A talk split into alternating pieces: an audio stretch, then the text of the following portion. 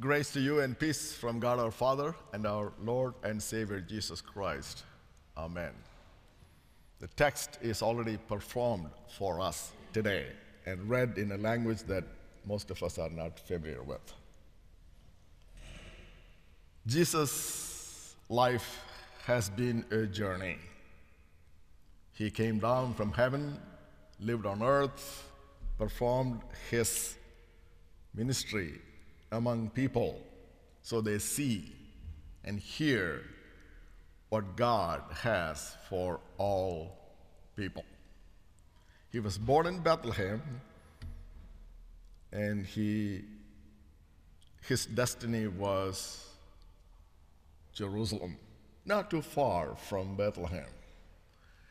But from his birth on to the finishing of his ministry, he took a long journey throughout Judea, throughout Samaria, into Galilee.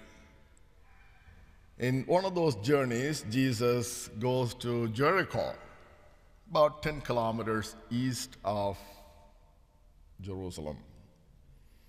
It is during that journey, in fact, on his journey back from Jerusalem to, back from Jericho to Jerusalem, that he meets this blind man sitting on a side. This would be a thoroughfare where people will be coming, especially pilgrims during the Passover season, to Jerusalem. And they would be inclined to looking at people who are especially beggars, adding on to their merit as if they would give away alms to these people.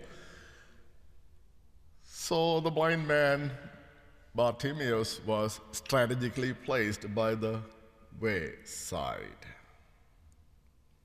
We know for sure that we are also on a journey and we have certain destinations to go to, and on our journey, we usually miss the people and activities that are taking place on the wayside. This is interesting because as Jesus traveled, he was surrounded by many different kinds of people. I would call them as three circles of Jesus' followers. We would call the first circle as the inner circle, mostly consisting of the disciples. Those who had been with the Lord Jesus Christ throughout his journey most of the time and seeing what he has been performing and hearing what he had to say. There was this outer circle, which we call the crowd. We see that happening also in our text for today. The crowd is crowding around Jesus, not necessarily know, knowing who Jesus really is and what he's about and what he's performing.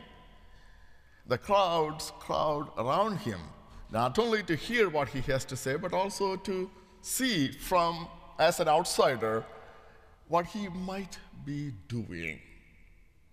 Then there is this outer, outer circle of the crowd, the much larger crowd.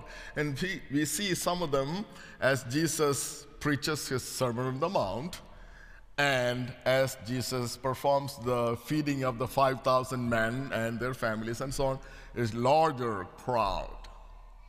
Are they all seeing what Jesus is meant to be showing them? And are they able to be listening to what they what Jesus was asking them to listen to? The struggle, in my opinion, is mostly with the inner circle. They surround Jesus so close that they kind of block the way of others coming to him. Roadblocks are set up by the inner circle, people who think they know Jesus and they're so close to them, close to him, at the expense of allowing others, the outsiders, to come and get close to Jesus. We might be sometimes on our way, on the way between other people coming to Jesus because we know the truth. We follow him closely. We hear his voice. We repent and come to the knowledge of the truth. we might be setting up stumbling blocks before others. Stumbling blocks, especially before blind people, is a hard thing we or our church can do. Look at the text here. This is happening, the crowd is crowding around Jesus, and the blind man is sitting on the side and he is crying out, Jesus, Son of David, have mercy on me. And the crowd rebuked him, setting up stumbling blocks. And the man yells at the top of his voice, Jesus, Son of David, have mercy on him. And the Lord responds, Call him. This is an aorist imperative. This is a command and a request. Take this as a command and a request. The Lord Jesus, the universe's Savior, is wanting people to come to Him. Call Him. Who can resist that call? How about this for a mission statement? St. Paul writes God desires all people to be saved and to come to the knowledge of the truth. And there is only one God, one mediator between God and human beings, even Lord Jesus Christ.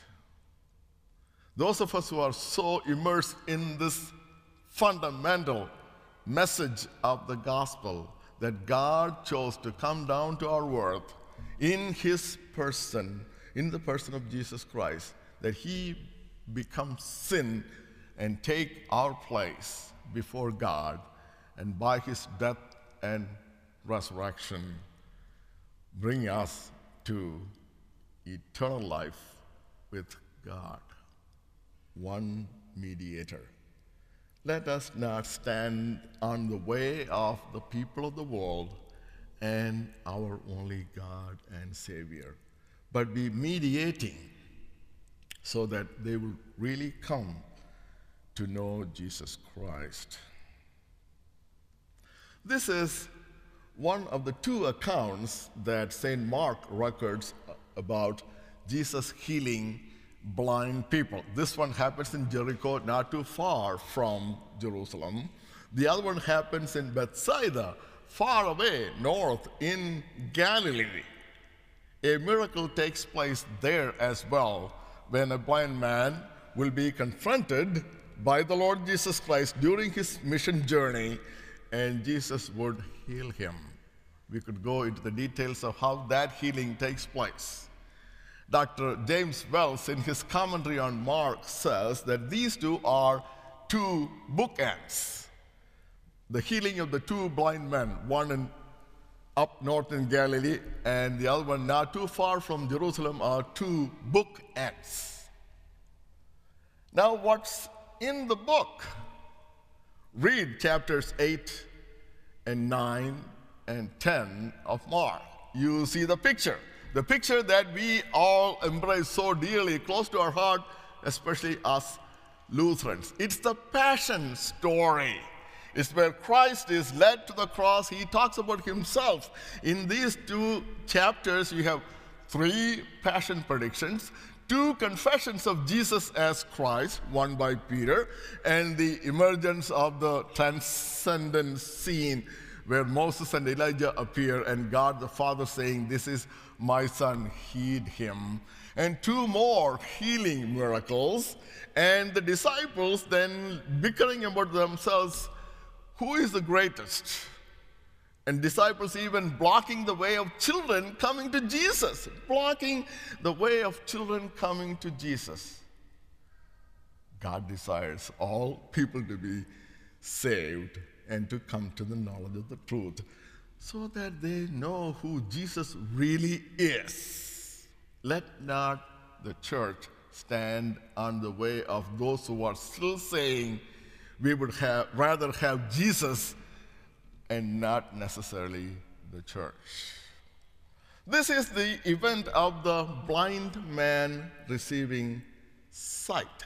Jesus touches the blind man in Bethsaida and he begins to restore his sight and he begins to look out and see trees. Actually, he was looking at human beings, he thought as if they were trees. And Jesus touches him one more time, and now he begins to see clearly. We who are insiders perhaps need a second touch, a second hearing from our Lord Jesus Christ. And there is a place for us to touch and taste and see the Lord is amidst us and among us. Be touched by Him.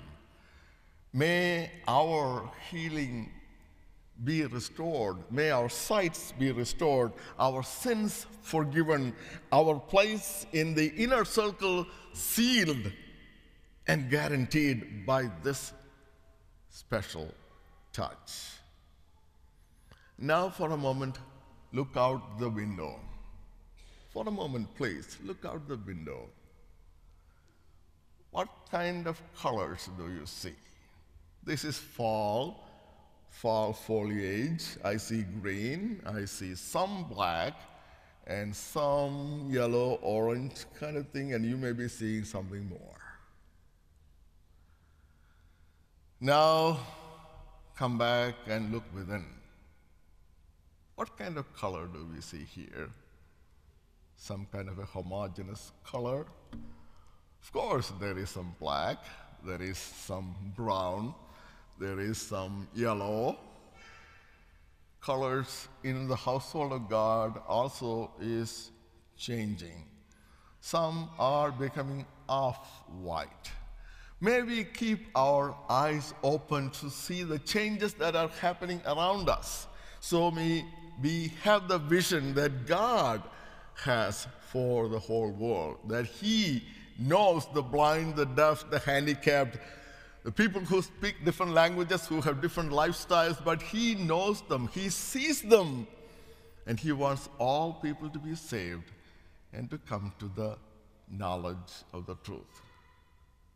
May all people see Jesus for, he, for who He really is. May He open our eyes by our coming together and going forth from this place to keep that vision and to reach out to people who still do not see him as he really is. God be praised. Amen.